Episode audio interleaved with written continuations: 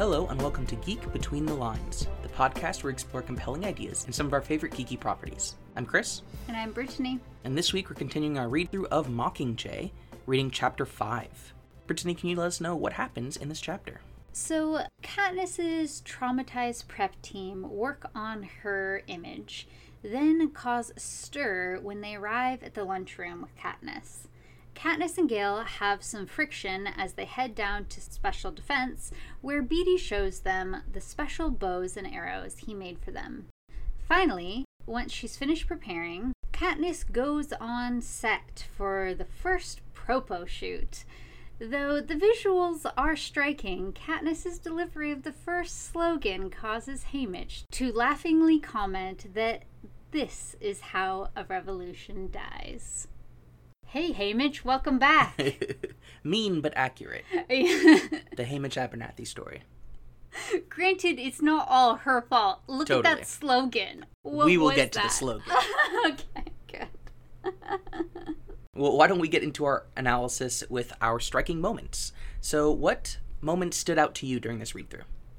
Well, the great moment when Gale asks Katniss if she wants him to lie about his stance on things. And Her response being the says, moment that I'm sure you enjoy.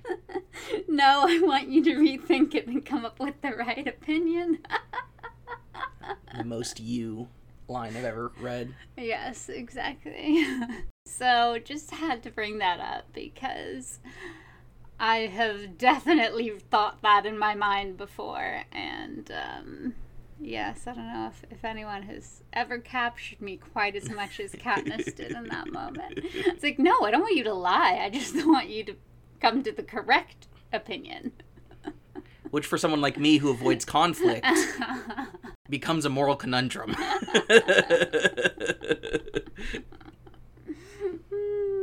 yes, so great. And uh, yeah, I think shows us a bit of their personality as well. Mhm. Where, like I was talking about last week, I think Gale is a little bit more okay with the friction of people not agreeing uh, on ideas, moral stances, and those things. But Katniss isn't as okay with that yeah. which I get because I'm like you, Candace. Another thing that was really striking to me and that I've forgotten is that Octavia is in her early 20s. Mm. Katniss didn't realize that because of how much makeup and, you know, not just makeup, but all of the things. But uh, yeah, that's really interesting to like.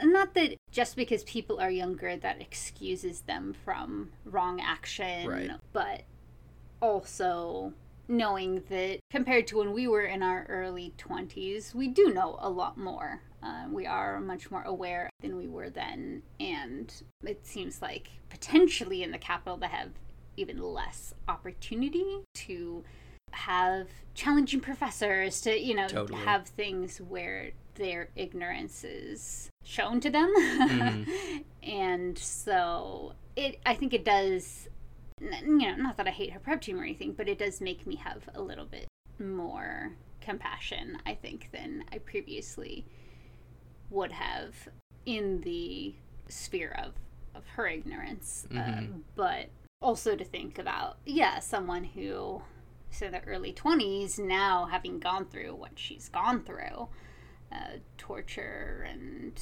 capture and then still be expected to do their job and you know different things like i mean their job in quotes because it's not like she's getting paid for this work Right. it's not like Her know, duty, if anything. yeah, and if if the revolution succeeds, what job could she possibly have in the future? And if it doesn't, then she'll probably be killed, you know. And so it's yeah, it's just it's very intense, and it's interesting for Katniss to see her in a slightly different light. Somebody that you know she spent some time around at this point. Yeah, yeah, totally. It also makes me think about like the the larger implications for the Capitol. Prep teams are a pretty prestigious element in that Mhm. they they have these connections to the Hunger Games, which are so central to the Capitol's culture that to have that position at such a young age, particularly when, as we talked about before, who knows how long it takes for people to retire if they're working the same job for decades. So for her to have that, it makes me, you know, think about well, for one, is she actually quite skilled for her age? Is she bringing in some, you know, mm-hmm. intense skill, even if it's in something that I know nothing about? But, you know, there's a reason why they're there in 13. But it also makes me wonder if prep teams generally, or if maybe Cinna's prep team specifically, have a kind of mentorship element where Cinna's obviously the head designer, and the prep team has people uh, at kind of different levels in their professional career who can, you know, support one another and kind of build up a next generation or a next group of of folks, kind of a, an apprentice system. Yeah, I just I think that's an interesting element that I never really considered before. Yeah, and I wonder if Cinna would have wanted to try to slowly help them understand their role in this really problematic aspect of this dictatorship and um, slowly bring them into the the fold of revolution. I, I don't know, Yeah. but uh, yeah, at least Katniss recognizes that he was always patient and gentle with them Mm-hmm. uh, even though clearly he was much more aware and active in in challenging the system. Yeah. What about you? What are your striking moments? one that definitely stood out to me was how Gale immediately goes for the bow with all of the features. Where she was mentioning, oh, that thing would be way too heavy for me. Like, look at all of these extra things on it. And that's the first one that he picks up. And for me, I, I think it, it kind of came as a, like, a physical manifestation of Gale's willingness to use these weapons to kill that Katniss doesn't have the same way because she's killed people before and she understands the weight that comes with it. Mm-hmm.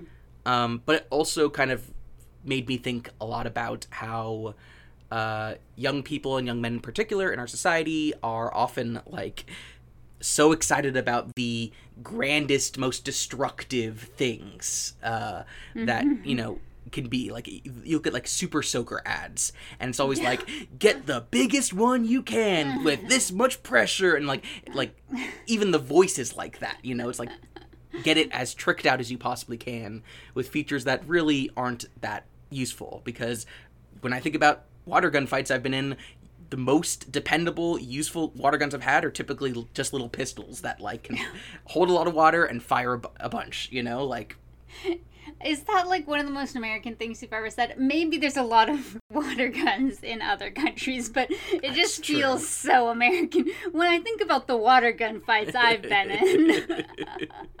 yeah, absolutely. Yeah, and and that's definitely something that this chapter has helped kind of er, has been on my mind a lot. This chapter is the extent to which I have been ingratiated in weaponry my whole life and how my relationship with that has changed over time, but how you know, I was so socialized into that and continue to be socialized into this culture of weapons. And District 13 also has this, uh, where we see so much of that in the special weapons kind of area.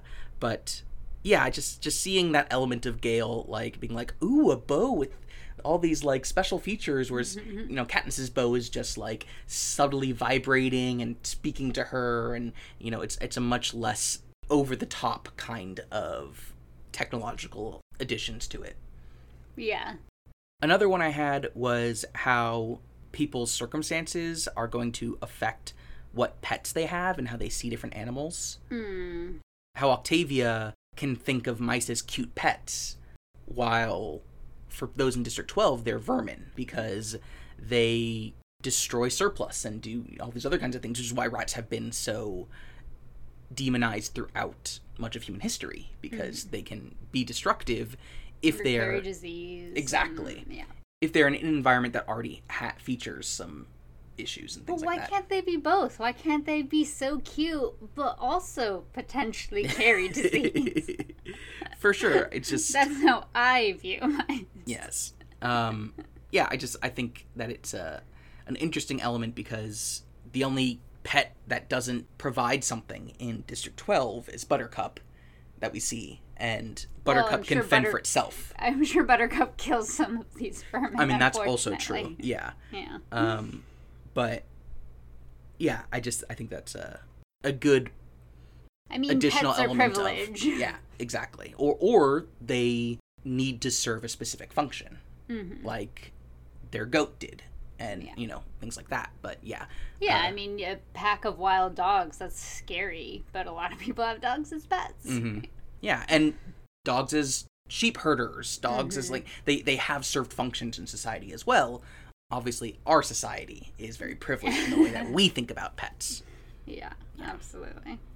Another one I had was a striking character moment for Beetee when he's talking about the hummingbird, which is a moment that I completely forgot about. Mm. Because Beetee, we see here being really excited by this question that he has of how you could trap or kill a hummingbird. It, I think, shows how he is passionate about problem solving, how it's something that excites him, but that he doesn't spend the time thinking about is this a problem worth solving? hmm I think that that is something that is fairly central to Beetee when we also see how he's done all these other kinds of inventions that have helped the Capitol, including their broadcast systems and things like that. So, yeah, What do, what do you mean? like when he was a victor, he continued to invent things because he thought it was interesting to make things more effective, more efficient. Oh, interesting. I always assumed that he was forced to do these things because he was so intelligent. And he was a good inventor, just like other victors are forced to do things that they don't want to do. Yeah, I mean, it, it's possible that's a case to some extent, but I personally read Beetee as being a somewhat, at least somewhat willing participant in that. In that, at least he finds some kind of fulfillment out of that problem solving. Yeah, I don't know because it's something that he he he seems to really enjoy that act. And at least thus far, I haven't seen him say anything that's more ideological and like it's great that he's now working for and clearly was working for you know throughout catching fire for the rebellion but i still see him so defined by yeah that that wanting to solve the problems that i just uh i'm interested in that Hmm. Yeah, well, speaking of Beetee, he I was going to bring him in as one of my from another point of view. So why don't we go into that section? yeah sounds good because for me, I was reading him as super excited about innovation as as you are as well and just like these questions and being able to ask them and being excited to tell other people about them and things like that because he's just such a ravenclaw hmm excited boy about knowledge and tinkering and solving and all of that. But I was thinking about him being more excited in this setting because he actually gets to use what he's passionate about and what he's skilled in for what he wants, Mm. which is the revolution and to overturn the Capitol instead of using his skills to help maintain the Capitol's hegemony over everything. Yeah. and so I was thinking of him being able to finally invent in a more enjoyable, light-hearted way almost because there isn't the from his point of view there isn't the moral quandary of everything he's doing. He's able to really take joy in it because not only is he good at it not only does he enjoy it but he also is able to use it to help equip the rebels. So yeah i was just i was thinking about him even though he's in a wheelchair he is i'm sure still experiencing a lot of pain and he gets too tired to even be able to stand which is why he's in this wheelchair for particularly efficiency's sake. Obviously his rehabilitation isn't being prioritized over his inventions.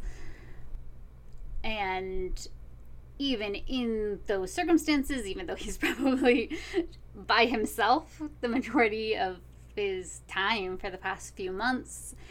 But even in that circumstance and also probably missing Wiress Yeah. and and wishing she were here not just because he would have another person there and they can bounce ideas off of each other they can like achieve more together but also just because he would have wanted her to make it to 13 he would have wanted her to use her skills and her passions also to take down the Capitol instead of being forced to use it to maintain it. But even with that sadness and maybe a bit of loneliness, still feeling, I was thinking of him still feeling more relief and happiness in just being able to do what he's good at, what he loves for the cause he wants to use it for. Yeah, I can also see him, especially having lost Wiress, being particularly excited about making things that could increase the survivability of his friends, the people he's close to. Uh, building a trident for Finnick, building a bow for Katniss. The the hummingbird thing that we mentioned, I read it th- this time also as he was thinking about could I create these wings for Katniss? Because then she, would she be difficult to catch or or to, to kill? So yeah, I, I definitely can see that more positive outlook that he would have, being able to do things that he sees as much more productive. Yeah. The other person that I was thinking about, their POV is not actually in the chapter, but I was thinking about Effie. Hmm. First of all, there's the what is she actually experiencing Yeah. where she is. But also I was thinking about as Fulvia and, and Plutarch are talking about Katniss's look and changes to the outfit and all of these little details and the prep team are doing their work. I was just thinking about like what would Effie be thinking about all of this if she were here? Because I think Fulvia's stepping a little bit into that role. Obviously, she's more producing than Effie ever did, but Mhm. you know, she is more of the point person that's saying what's happening, when it's happening, and things like that. And so, yeah, I was just kind of thinking about if Effie had been there, which obviously in the movie they did put Effie there, which, you know, since Elizabeth Banks is so excellent as Effie, was probably a great Totally makes choice. sense. Yeah, good, good adaptation. but yeah, I just kind of wonder would she feel at all like she doesn't have as much of a role as she would have wanted to have? Um, would she have any conflicting feelings about what they're doing and that they're making these propos? She's from the Capitol and, and wasn't involved in all of the revolutionary acts. Yeah, I was just thinking about her trying to encourage Katniss and things like that. Katniss isn't getting that from her prep team because they're traumatized, and even before, a lot of the time, they were just talking about themselves, right? Yeah. And Plutarch isn't doing that. Fulvia isn't doing that. Haymitch has never been encouraging. And so I feel like maybe Effie would have, even though she would have been oblivious sometimes and still doing her terrible statements and stuff like that, like, I feel like she still would have been a support in a way Mhm. that Katniss isn't quite getting as much of. Because even when Effie was doing the coaching for how to walk and, and her posture and things like that, it seemed like you know she still was trying to be encouraging she still is um d- to her understanding of the situation she's on Katniss's side Yeah. so yeah, I was just kind of thinking about her and that you know maybe she would have wanted to be there because she cares about Katniss now um, and has some loyalty to her. I think. Yeah, absolutely. And I mean, I can also imagine her because she knows Katniss is not there, doing whatever she can for Peeta Mm, because it's the one tribute that she still has. yeah. Um, who also doesn't have anyone else now that Haymitch isn't there. Maybe his stylist still is. Yeah, I, I honestly don't remember um, if Portia is still alive or not. hmm But yeah, that's uh, I think an interesting perspective and, and definitely something that I'm keeping my eyes out for as we read and then knowing that the prep team is replaced with Effie in the movie and kind of how that that alters things. Um, Definitely. so yeah, Who are your other point of views? I want to talk about Octavia. Mm-hmm. you kind of mentioned this before, but I was really struck by how Octavia is so clearly traumatized, so clearly afraid of everything. How Venia tells her, Katniss isn't going to hurt you. Katniss Yeah. didn't know that we were here. Katniss is going to help you. How she is clearly just so afraid, and how that is affecting every second of her life at this moment and yet she's still expected to work Mm-hmm. Yeah putting trying to put myself in that mindset of having something so horrible happen to you and then having it in a way continued because that expectation of work is coming from the same group of people or the same faceless institutions that did that torture for you in the first place. Yeah.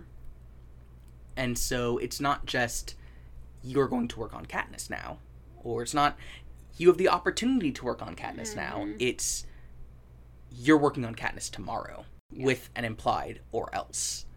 Well, that's the thing. Like, there there are no circumstances in which she would not do what she's told here in District 13. Absolutely. And I'm sure, you know, we know that they they still have some physical marks on them from the torture. We know that yesterday they could barely walk. Yep, I know. Like they're beyond the the emotional and mental trauma, they certainly are still experiencing some physical trauma as well.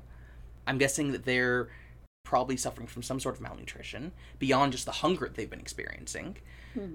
Um, and then yeah, the the pain, the mental trauma, the fear of everything around them. Um, it just must be really, really awful. And like, imagine that there's a mirror in front of Katniss as they're doing the makeup, the hair, or whatever. And anytime they like glance over and see themselves, they would see the physical manifestation of some of the torture that they went through with Yeah. the bruising and how much weight they've lost and things like that. Yeah. And then for them to even go to lunch being something that Yeah. the prep team is not actually told where to go or given Mm-hmm. any kind of assistance in that way.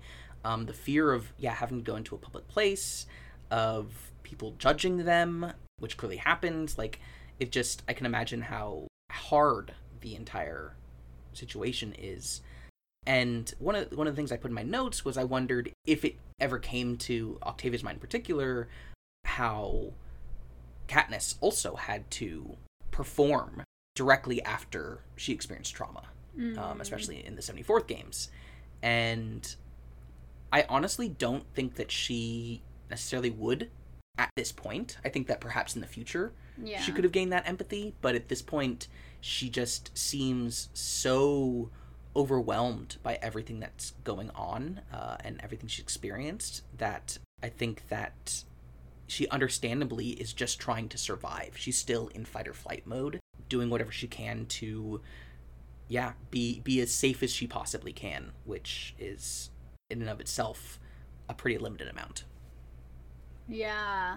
Yeah, absolutely. I mean, it's, it's a terrible reason to create that empathy, Mm-hmm. but it would be a very fascinating development if if it did affect the prep team in the future to realize how much getting hit hurts or things like that Yeah. and that they'd watched for years all of these children that happening to them in the arena and worse and yeah i mean that that, that has that that should change everything Yeah. um, and obviously the guilt should come in and you know all of that but yeah, I- I agree. Probably, especially coming from that they hadn't questioned these things previously.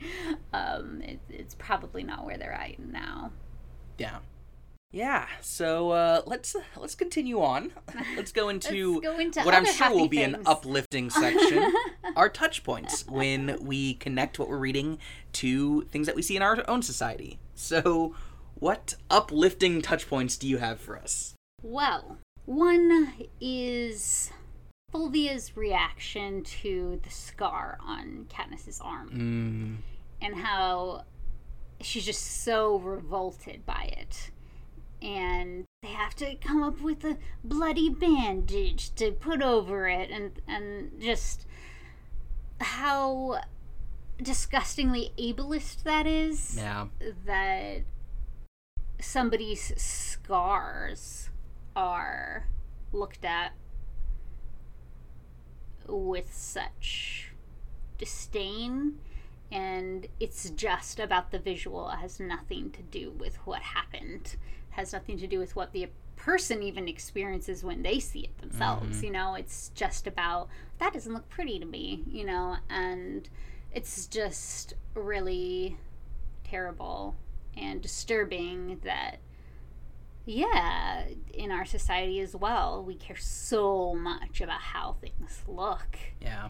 and that affects how comfortable we feel around people.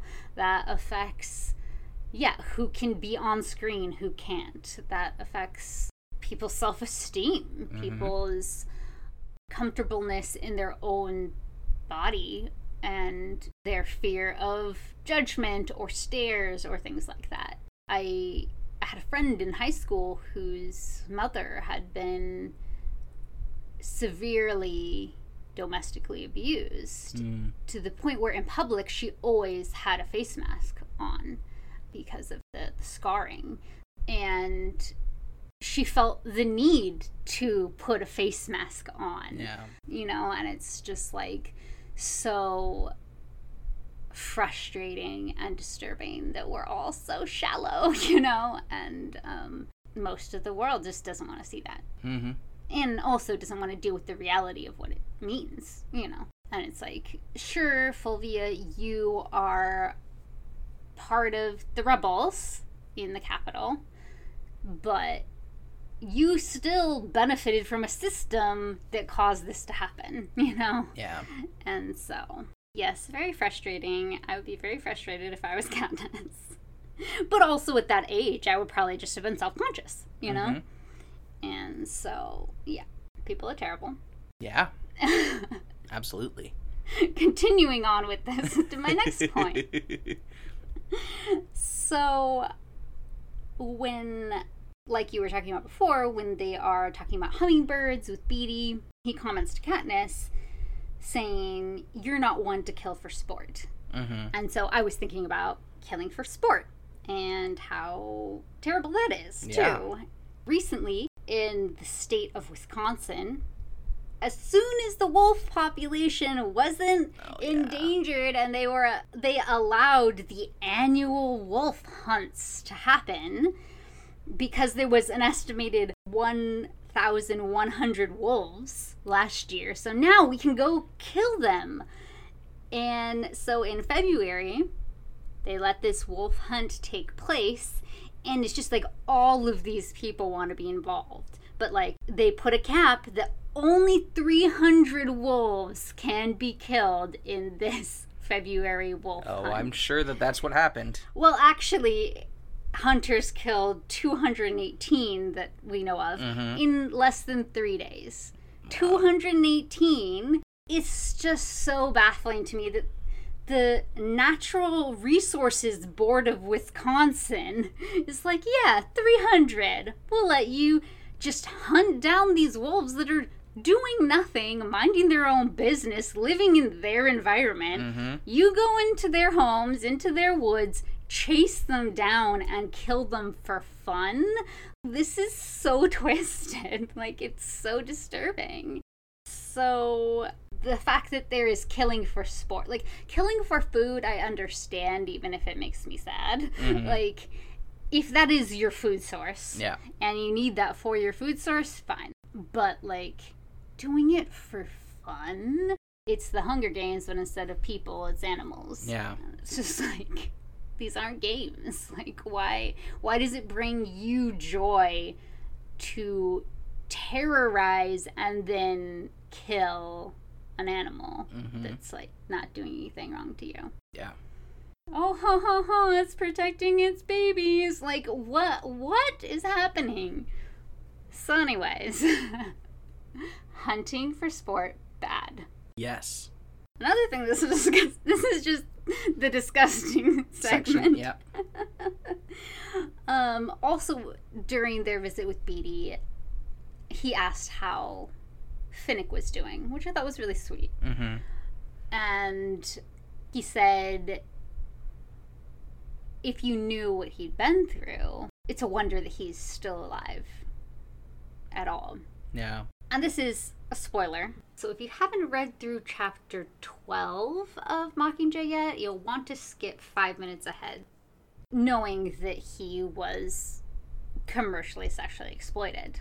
I looked up some statistics, and unsurprisingly, suicide and suicidal ideation is much higher among sex workers and people who have been sex trafficked Yeah. there's a lot of different studies, but there's also not a lot of studies because of the nature of this. But um, one I was looking at found that human trafficking survivors, and and I think that this is probably more likened to that. I mean, one, he was a minor. Mm-hmm. Two, he's forced into it. So just being a minor would qualify as sex trafficking. And so human trafficking survivors in this one study had a rate at around 23%, having had attempted suicide, compared to 3% of the population with no prior domestic violence exposure Wow. and among homeless youth, uh, obviously this is slightly different because it's homelessness uh, also there, and whatever led them to be homeless. Yeah. Uh, but among homeless youth who experience sex trafficking, they reported suicidal ideation at almost four times the rate of other homeless youth that hadn't experienced sex trafficking. Mm. And so, yeah, I think that that line that's just very brief is important and um, definitely reflects the reality in our worlds that people who undergo and suffer under commercial sexual exploitation and all of the things that go with it it takes such a toll i mean that that's only on on the part of suicide but yeah. also PTSD, depression, anxiety, uh, a, a bunch of different symptoms. Substance abuse. Exactly, Yeah. yeah. And so thinking about Finnick and yeah, I mean, he's survived this this long, um, and that is a wonder. And and now, I mean, i his life has always been difficult, and it's been more difficult in very specific ways since he was 14 and won the games. And now it's difficult in a very different way. Mhm. But um, he's having, it seems, even more of a difficult time being able to manage. Yeah. Yeah, which I think is is so powerful considering how we're introduced to Finnick. Where in Mhm. Catching Fire, he is confident, charming, flirtatious. And then Katniss is thinking, it's hard to stay mad at someone who cries so much. Yeah, exactly. Because he not only has experienced that, but the impact of what happened with the escape and of not having any escape is just so overwhelming for him which yeah it makes sense because he's he's experienced among the worst of it and uh, Yeah. he knows what others might experience as well And the whole reason why he even was able to be coerced into this in the first place was to protect the people that he cares about. Mm-hmm. Mags is dead. If he has any family now that he's been a part of this plot, they're dead or tortured and dead. Annie, tortured, maybe dead. And part of the reasons he suffered so much being sexually exploited for 10 years, well, I guess they waited a couple years for him to age up a little bit. So, like, eight years. I don't. How do you deal with that when Yeah. it's like the reason I was able to keep going before was to help protect these other people, but now I just have the memories and the trauma, and the people are dead or unreachable. Yeah. And the belief that he's at fault for part of that too. Oh, Finn. Yeah, it's uh Yeah. Poor Finnick. yes. Well, on a less terrible one, but still terrible, Beauty Base Zero. Oh yeah. Just that name is amazing. It's very good. Yes, this is what I would look like if I got out of bed looking flawless. and it just reminds me so much of, you know, men being like, I want a woman who doesn't have to wear much makeup. Totally. But it's like they still want a gorgeous woman. So it's just like. Well, yeah, no, the what men perceive as a woman not wearing makeup or not wearing much makeup is often still wearing makeup. exactly. But it's like I don't want them to wear too much makeup, but it's like well, yeah, then you're holding them at a different standard. Yeah, you're totally. saying they have to look like they're wearing makeup without wearing it. Mm-hmm. It's just like so preposterous and ridiculous. And that's what the Capitol's doing. yeah. Yeah, but yeah, that's the thing is like looking at Hollywood films and TV shows, anytime you see a woman wake up, she looks Right. flawless. Like hair's looking good. Yeah, that's not a non-made up face, you know. It it reminds me of the first episode of Marvelous Miss Maisel I was just thinking about that too. Yeah. where uh she gets up like an hour before her husband so that she can go do her hair and makeup before he wakes up. Yeah. And it's just like and she like slides back into bed like, "Oh, I just woke up this way." exactly. Oh, so good. Uh, It's I mean awful, but yes. Yeah. Such a good commentary. totally, yeah. Yeah, so that was my last one. What light-hearted whimsy do you have for me?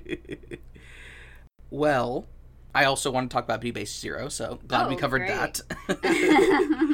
I mean, Um, who doesn't want to talk about I Beauty know, Base right? Zero? I want to talk a little bit about Posy's comment to Octavia. Mm-hmm. where she says that she'd look pretty in any color. You know, that that's what really affects Octavia the most of any of the interactions. And that moment I feel is a little tropey in this idea of oh yeah the the, the innocent child comes up and, and makes this mm. comment that nobody else could make and When children are really cruel people. I mean I knew that's where you were thinking about cruel, it unfiltered people. I mean, sometimes they can be nice, but other times they can be really mean. Yeah. But for me, it reminds me more of conversations that often culture warriors will have about the corruption of children and how children would almost using the idea of Posy's style of innocence as like a reason why you can't tell kids that gay people exist. Because- Because yeah, it's like this idea that. It'll that ruin their innocence. totally right.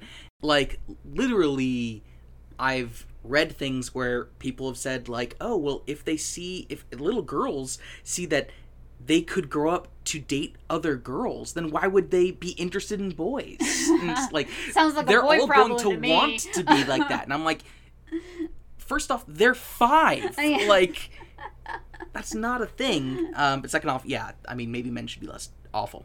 But yeah, it's just I think this very like I mean, it's a very corrupt view of what is innocent and what is Exactly. Yeah. taboo and deviant and you know all of that crap. Precisely. And it comes with this idea that I think itself becomes weaponized that children are these kinds of blank canvases that are completely ignorant to the world until they're introduced to things. When socialization happens all the time hmm in so many different ways, I mean, that's the only way they can learn language is Exactly. through socialization. Exactly. And selectively choosing what they can come into contact with is ultimately a political act because mm-hmm. you know even if you firmly believe that it's just they're too young for certain conversations or whatever certain knowledge then what you're saying is that they should maintain a youthful innocence in quotation marks that doesn't include the existence of other people in the world Yeah. and it's just nonsense Well, so I mean, it's it's it's telling them what is and isn't human. hmm Obviously, you're not actually telling them what's human because what human is is incredibly diverse. But you're telling them only this is human, which is incorrect and also raises little bigots. Yeah. And it's also a form of contr- social control because you are saying, I don't want you to make these choices, so I'm not even going to let you know these choices exist. As if that stopped As if people that changes anyone. from feeling like they are not the gender they were assigned at birth or that their attraction is different than the people, you know, than what's expected of them because hey, that's existed forever Yeah. even in societies where it's extremely taboo. So, yeah, that that's just something that kind of came to mind when I, I was reading that of how, you know, while I think it's a nice moment for Octavia, I, I also think that it, it's kind of adjacent to this more, much more problematic vision of children. Yeah, I mean, some children are just nicer than others. Of course, yeah. Like, my middle sister was just a nicer child than we were. Yeah, I was great. exactly. a person who led a, a small group I was a part of when I was in high school through my church. Uh, later, when she was married, had a had a kid, she was like, "Yeah, my son the other day." There was somebody walking down the street who I'd never seen before, and he's like, "Look, it's a friend." And it's like, okay, some children are just nicer than others. yes.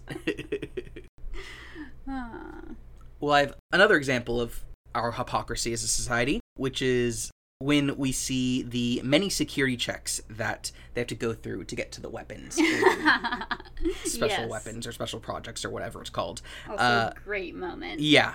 Clearly, these weapons are put aside because they're especially dangerous and they want to make sure that the only people who have access to them are people who should have access to them. And uh, we agree with that as a society, except for sometimes, but most of the times, yes. Because obviously, the ability for people to go out and get automatic weapons is absurd, but just allowed here in the United States. And yet, the people who are like, oh, the Second Amendment lets me semi semi automatic. Maybe you can alter them so they're automatic. I mean, no, you can just go get an AK 47, like an automatic gun, at a gun show. Like, it's not difficult. Uh, but that's the thing is, like, we, the people who are standing up for their rights to own guns for sport, I guess, as we've discussed, is awful. But no matter what the reason, are all saying, like, oh, I've got a constitutional right to have weaponry. And so many times it's like as if it's a way of being able to protect yourself from the government. And uh, sorry, no matter who you are, I don't care what gun you have, if our government or any rival government wanted to attack you, even your assault weapon is not going to go against a tank, against a fighter jet, against a drone, against a nuclear weapon. Like, all of those are things that people can't just But, it, own. but if you storm the Capitol and you're white, they won't kill you. you can have a gun. That's fine. That's true.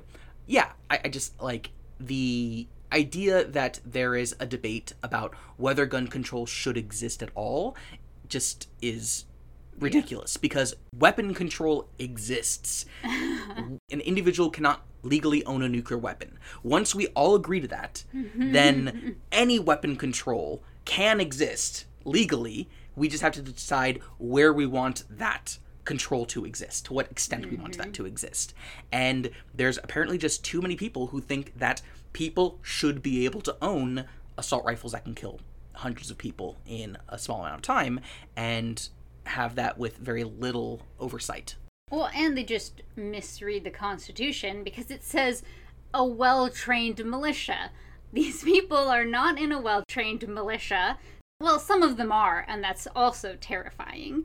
But most of them aren't in a well trained militia. Yeah, I mean, and that was there for very different historical circumstances Well, because obviously. we didn't have a national army very easily because the states were still living completely separate from one another. There wasn't a clear national identity. And so being able to raise these kinds of militias was useful for defense, or really for the increasing encroachment upon Native American lands. Mm-hmm. So yeah, it's uh Yeah, I mean, also any law that it's 250 years old. well that was made while it was also saying that black people can be enslaved and aren't people.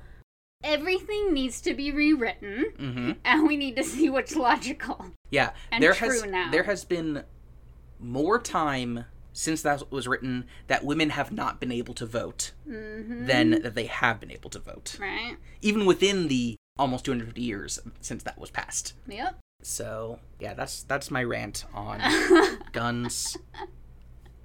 Uh, my final touch point is that slogan. Uh, Wait, can you read it? People of Panem, we fight, we dare, we end our hunger for justice. is awful. It's very, very bad. It's so painful. It doesn't make sense grammatically. Clearly, they're trying to say that there's a connection with the Hunger Games because we have a hunger for justice and that's ending now, but like, it's well, just. but also like they've been starving. Yeah, it, But like, and you're being daring by fighting. yeah, we fight and we dare are both active, but then we end something which is not active. Like, it's just, it's just bad. It was people wrote a lot of different things on the board, and they were like, "How do we combine these three favorites we have?" Totally, totally. And so this is just a, a clear reminder of how the leaders, quote unquote, of revolutionary or activist circles or what have you are so out of touch. Um, you know, it reminds me of like the middle class leaders of progressive activism in our society who are like, yeah, they'll put on the Women's March, which is great. I went to the first Women's March. It was Do you awesome. mean do you mean progressive or do you mean liberal? Both, I think. Oh, okay. Because I think there are still plenty of people who are like, yeah, I'm progressive. I mean, there's a lot of people who think they're progressive and they're capitalists. Yeah.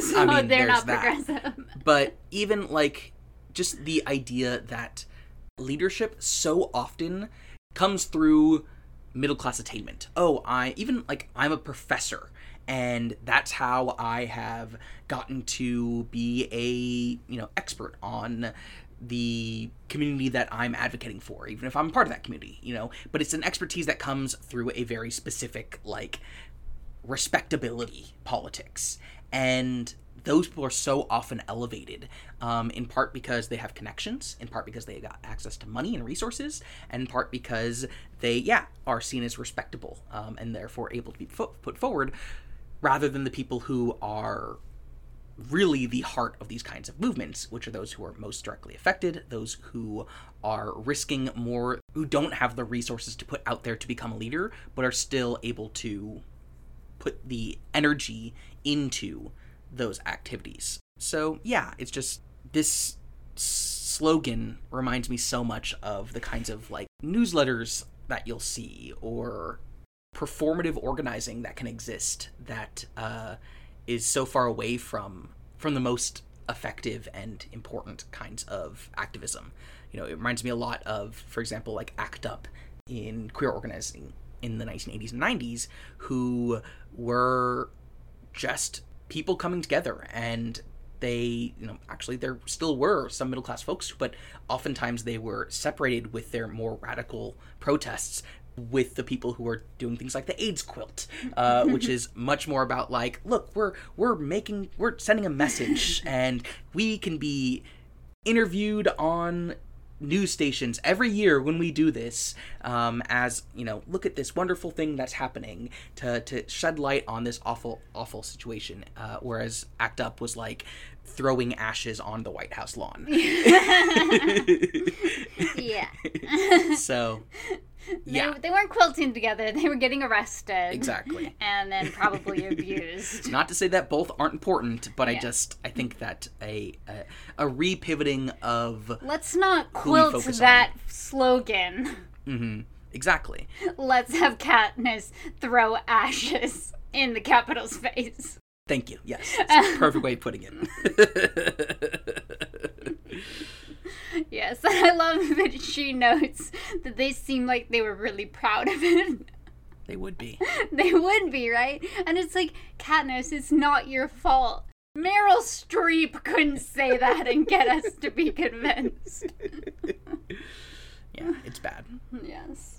Well, we should head into our wonderments, the questions that we have from this chapter. What's on your mind? So I'm wondering how much contact Plutarch and the rebels in the Capitol had with District 13 before getting there. Because they brought makeup, they brought hair supplies, they brought all of these things that clearly they don't have in District 13 Mm-hmm. but they didn't bring coffee, you know? And so it's just like, I'm very curious how much interaction they had because, you know, hovercrafts are pretty big. They probably could have brought more things than they did. Like, they could have even brought vaccines. Potentially, some of them could have brought disease with them, Mhm. right? If District 13 has been isolated for 75 years Totally. yeah so i'm just like wondering how much information was passed back and forth how many questions were they able to ask did they think about bringing more things but then they didn't because any stockpiling of materials products could be one more clue that could get them found out before this breakout plan happens. And so yeah i'm just really wondering about how that all happened especially how first contact was made and plutarch or you know if it wasn't plutarch who was it to? And you know Uh, well i mean probably was plutarch made contact with district 13 i would imagine that would have made more sense because how would district 13 have known they could trust Plutarch. I, I don't know, but I just I want to know how it all happened and how they even got to trust each other, being as different as they are. Well, that's the thing is, I I imagine it as there have been ongoing networks that have existed since in the, for the last seventy five years. That thirteen hasn't been able to have a large amount of contact with other folks, but that there has still been this underground network that has continued to be able to communicate in whatever various ways they're able to, including with people in the Capitol, uh, and that Plutarch eventually was able to gain the trust to enter in that entire network rather than just it being him in 13. I see there being a lot more of kind of ground operatives being a part of this for a long, a much longer time. But maybe I just Yeah. am still thinking about activism. no, I mean, I don't. I I would think that it probably I- it would depend how long Plutarch has been involved. Mm-hmm. If he's in his fifties and he's been involved since he was twenty, then you know that's thirty years of building this relationship. But yeah, I just. I, I don't know. Was it Grampy Heavensbee that was involved? Like, who knows? I mean, there was another Heavensbee in Mm-hmm. Songbirds and Snakes who I don't think would. I mean, who knows? People can change. People can. Maybe Yeah. maybe Tigris was involved. Who knows? But uh, I want to know. totally. What about you? What's your wonderment? I'm wondering what a souped up bow does. Like how that works, how you can make a bow. Like a bow and arrow seems pretty straightforward. Like how can you change what's going on in a with a bow and a string to make it stronger? Like I, I get narratively why they have that happen because Katniss needs a special weapon, but I'm also just like, but how? But how how is that? I thing? mean, I think it's more in the arrows than it is the bow. I mean, the arrows for sure have an element, but and I think Gale's had like some sort of scope on it so that he could aim better and farther. And all of them can shoot farther than a general right. bow. But that's but thinking. yeah, like, what else how? is there? Like, how does it shoot farther? And like, why does it need electricity to do that when it's a bow and arrow? Uh, and also, why does it matter that it won't work for anyone else? Like, who else is picking up bows and arrows on a battlefield so they could use that to fight? I am. I, I don't think that's true. That's true. If there's a battlefield, I am running the other direction, Exactly. and I hate running. if anything, I would say that with Gale being the only other person who knows how to use a bow and arrow well enough as a weapon, maybe the voice activation is a bad idea. well, and I was also like, well, if all she has to do is say anything for Mm-hmm. it to reawaken, then how does her, you know, telling it good night or whatever actually help? Because then if she says anything else, it'll just reactivate. It should have a specific activation word. Agreed. Yeah, I just If think generally there's like a kind of nod to like, ooh, cool weapon stuff going on The- the here. s- okay, this is what happened. Because he could, he did. I mean, yes, that's the thing. it wasn't necessary. he was just excited. Totally, yes. He was just like, she saved us all. So she's gonna get a special bow she doesn't need. well, we should head into our final section. This is our intentions. I think my intention is to be critical of myself as well. The things that I'm finding disgusting about Beauty Base Zero, about covering Katniss's scar, or her big prominent one on her arm. Mm-hmm. Like, those aren't just things I'm like, oh, that's disgusting intellectually, but that's like internalized in myself in a way that I'm not hypocritical in what I see and think. Obviously, I wouldn't, you know, be insensitive like Olia is here. But even if I'm still having those thoughts, is a problem, mm-hmm. right? So, yeah, just trying to be more aware of that and train myself out of the skewed standards of beauty that we have in our society. Yeah. What about you? What's your intention? Yeah, I, I was really affected by my reading through Octavia's POV.